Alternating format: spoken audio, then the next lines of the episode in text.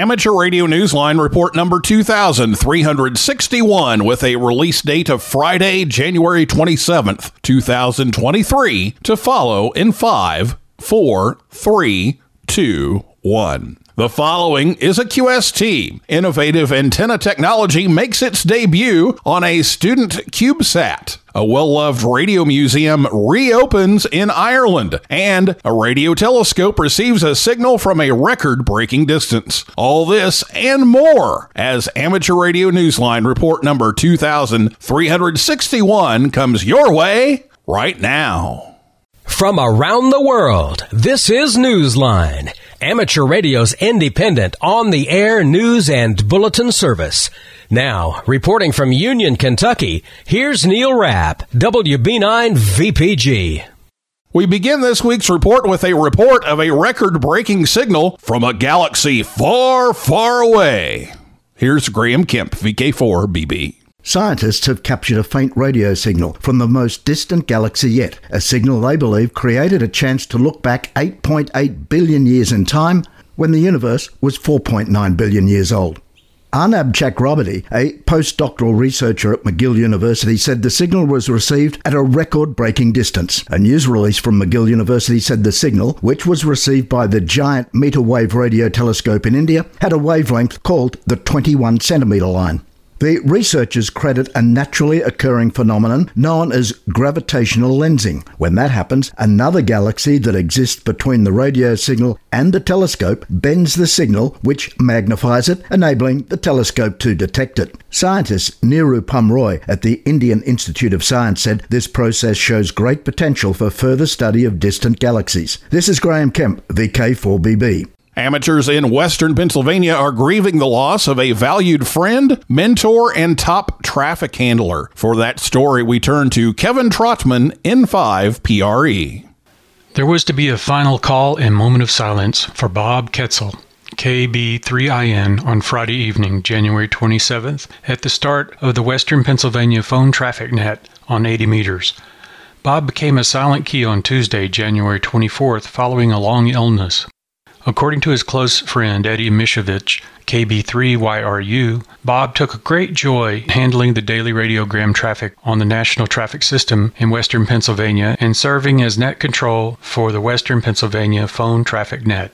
First licensed in 1961 as a junior in high school, Bob most recently had been Western Pennsylvania's section traffic manager for the ARRL and the Western Pennsylvania representative for the 3rd Region Net Cycle 2 Traffic Net. A member of the Washington County Amateur Communications Club, he was a former ARES emergency coordinator for Washington County. According to Eddie, Bob was well known for his generosity as a mentor, having taught traffic handling and radiogram classes to fellow amateurs. He was a retired dispatch supervisor for the Washington County Department of Public Safety in Pennsylvania. Eddie said of him, Our next section traffic manager is going to have big shoes to fill. There will never be another Bob. Bob was 76. This is Kevin Trotman, N5PRE. A group of hams in Europe will be joining the on air festivities in February, recognizing the role radio can play as a tool of peace among nations. Andy Morrison, K9AWM, brings us that report. The United Nations Educational, Scientific, and Cultural Organization, known as UNESCO, declared World Radio Day to be a celebration of the contributions this communications medium can make towards peace. This year marks the 12th such World Radio Day on the 13th of February.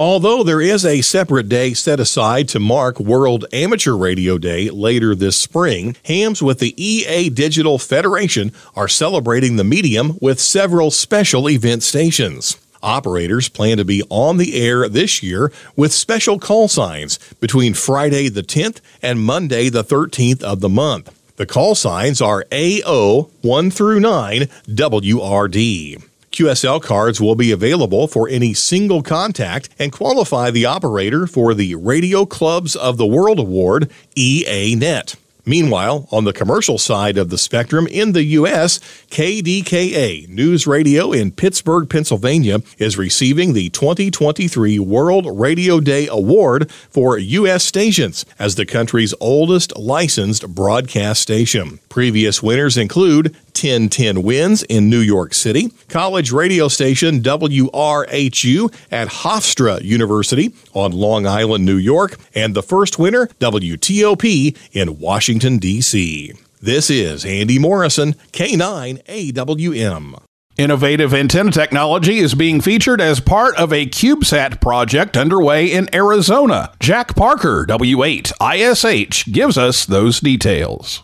Students at the University of Arizona have finished their work on a CubeSat project that will be launched into low Earth orbit later this year. One of the innovations the CubeSat will use is inflatable antenna technology developed by one of the school's astronomy professors. By striving to stay in a sun synchronous orbit around Earth, the small satellite, known as a CatSat, will remain in daylight through most of the length of its mission. Its inflatable antenna system was developed by Professor Christopher Walker, who serves as the team's science principal investigator. The inflatable antenna will be used for high bandwidth transmission.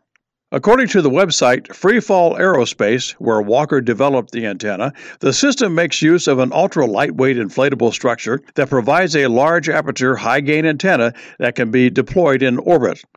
The CatSat's mission will also include detection of HF signals from amateur radio operators around the world through its use of a WSPR antenna. Those transmissions will be downlinked to a receiver at the school's Biosphere 2 facility on the Arizona campus. CatSat will also be collecting high resolution images of Earth and providing data on the ionosphere. The project is part of NASA's CubeSat launch initiative. Reporting for Amateur Radio Newsline, I'm Jack Parker, W8ISH.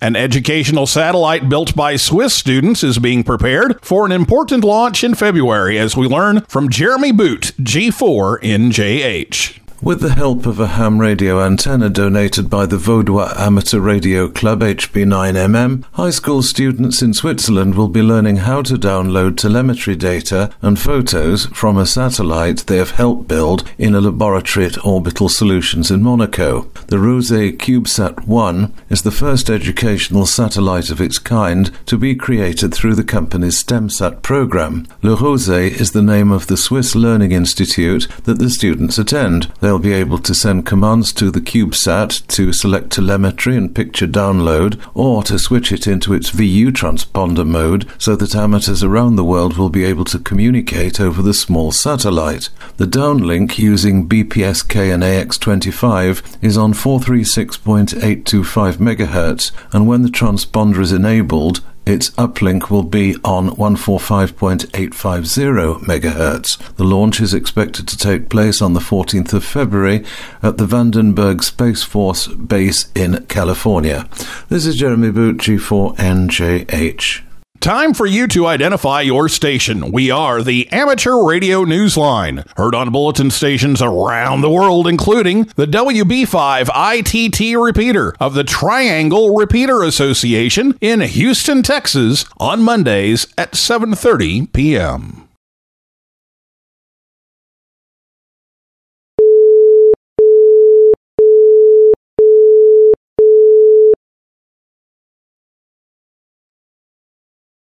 Are you a satellite enthusiast hoping to go for the big prize with your contacts? There's an opening at AMSAT for a capable volunteer who can help with an important tool for chasers. Sel Embee KB3 TZD tells us what's involved.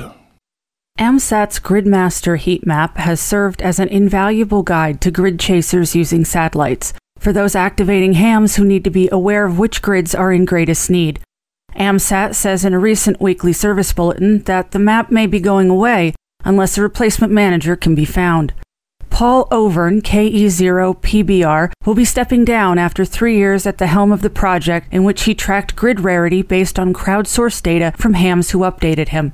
Paul's Twitter feed, at Gridmaster Heat, displays a color coded map of grid rarities ranging from green, the most common, to red for rare, the map plays an especially important role in the pursuit of AMSAT's prestigious Gridmaster Award.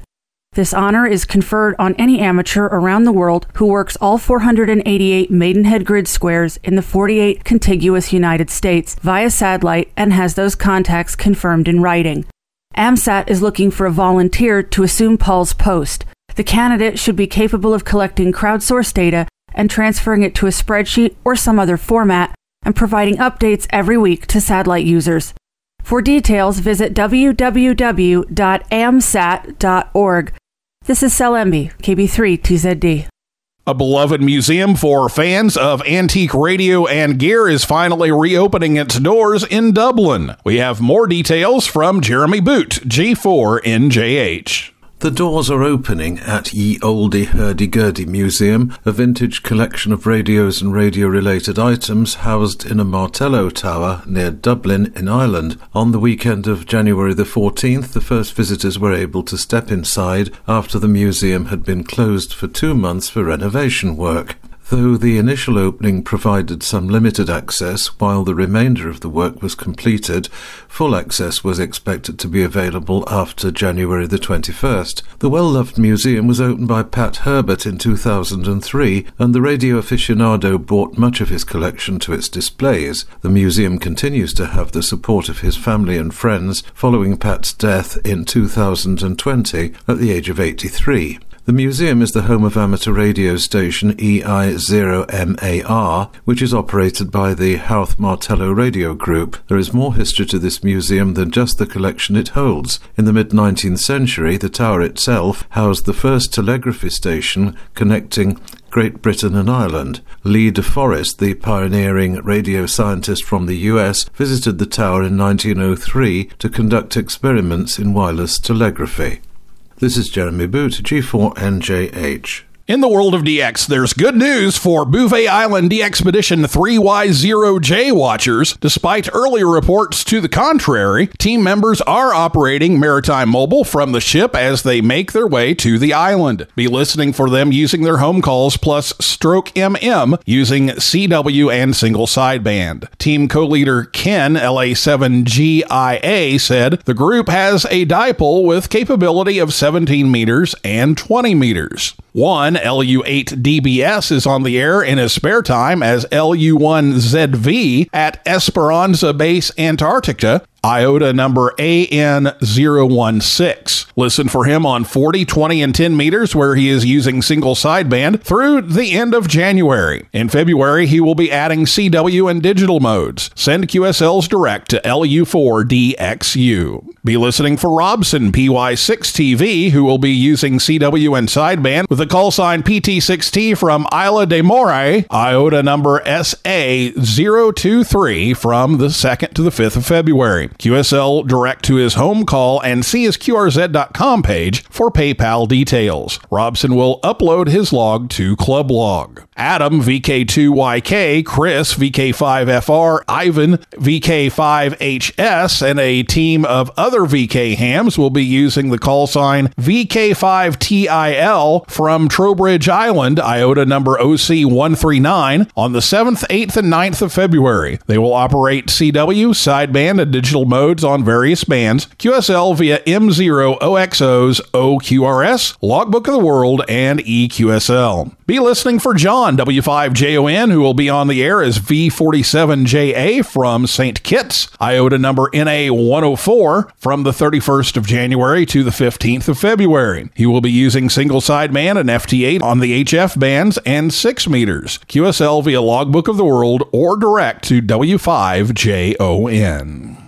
Speaking of chasing DX and DXpeditions, a group of amateurs is hosting a DXpedition boot camp in the South Pacific, offering the expertise of experienced ops to help those who hope to do it for real sometime. The station on Norfolk Island offers CW and sideband from 160 meters through 10 meters with dedicated stations for FT8 and 6 meters, along with a variety of dipole and vertical antennas. A short drive from the DXpedition station is Mount Bates, where interested operators can try their hand at a SOTA activation. Norfolk Island National Park is also adjacent to the DXpedition station. The camp will take place from March 17th to the 31st. For more information about costs or other details, visit the website DXpedition Bootcamp, that's one word, .net. Yes, meals are included.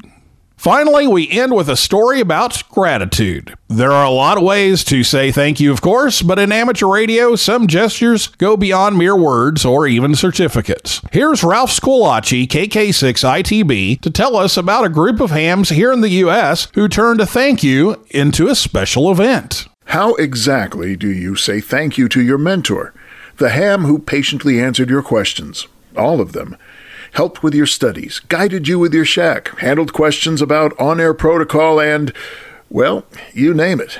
The simple answer is you get on the air. For a group of radio operators in New England, that translated into creating a special event thank you to their Elmers late last year. Using the call sign W1E forward slash Elmer, six of them got on the air for a few days late last year, telling stories and hearing stories about those all important hams who made a difference in their lives. In all, there were a little more than 300 QSOs, each one an audio thank you card offered as a tribute. However, the Elmer event doesn't end there. Two of the organizers, Bill, W1FMX, and Rich, KB1FGC, know there are more stories out there and lots of thank yous to share. This year it will be happening again starting on September 29th, and Rich hopes that hams everywhere, not just in New England, will join them on the air. So if you've been thinking about why and how of where you are now in amateur radio, now is the time for Rich to hear from you. His email address is in the text version of this week's newscast at arnewsline.org. Rich's first special event was a few years ago in honor of his father, who had owned a trucking business and was on the board of the Department of Transportation in Connecticut. But at that time, Rich had never heard of a special event that let hams honor other hams. He believed that an on the air event honoring radio mentors would provide an appropriate means for celebrating those who made it possible for many of us to get on the air in the first place. As the participant's certificate states clearly, Elmer's help to keep ham radio strong. This is Ralph Squillace, KK6 ITB. Do you have a piece of amateur radio news that you think Newsline would be interested in? We're not talking about advertising your club's upcoming Hamfest or field day participation, but something that's out of the ordinary. If so, send us a brief overview via the contact page at arnewsline.org.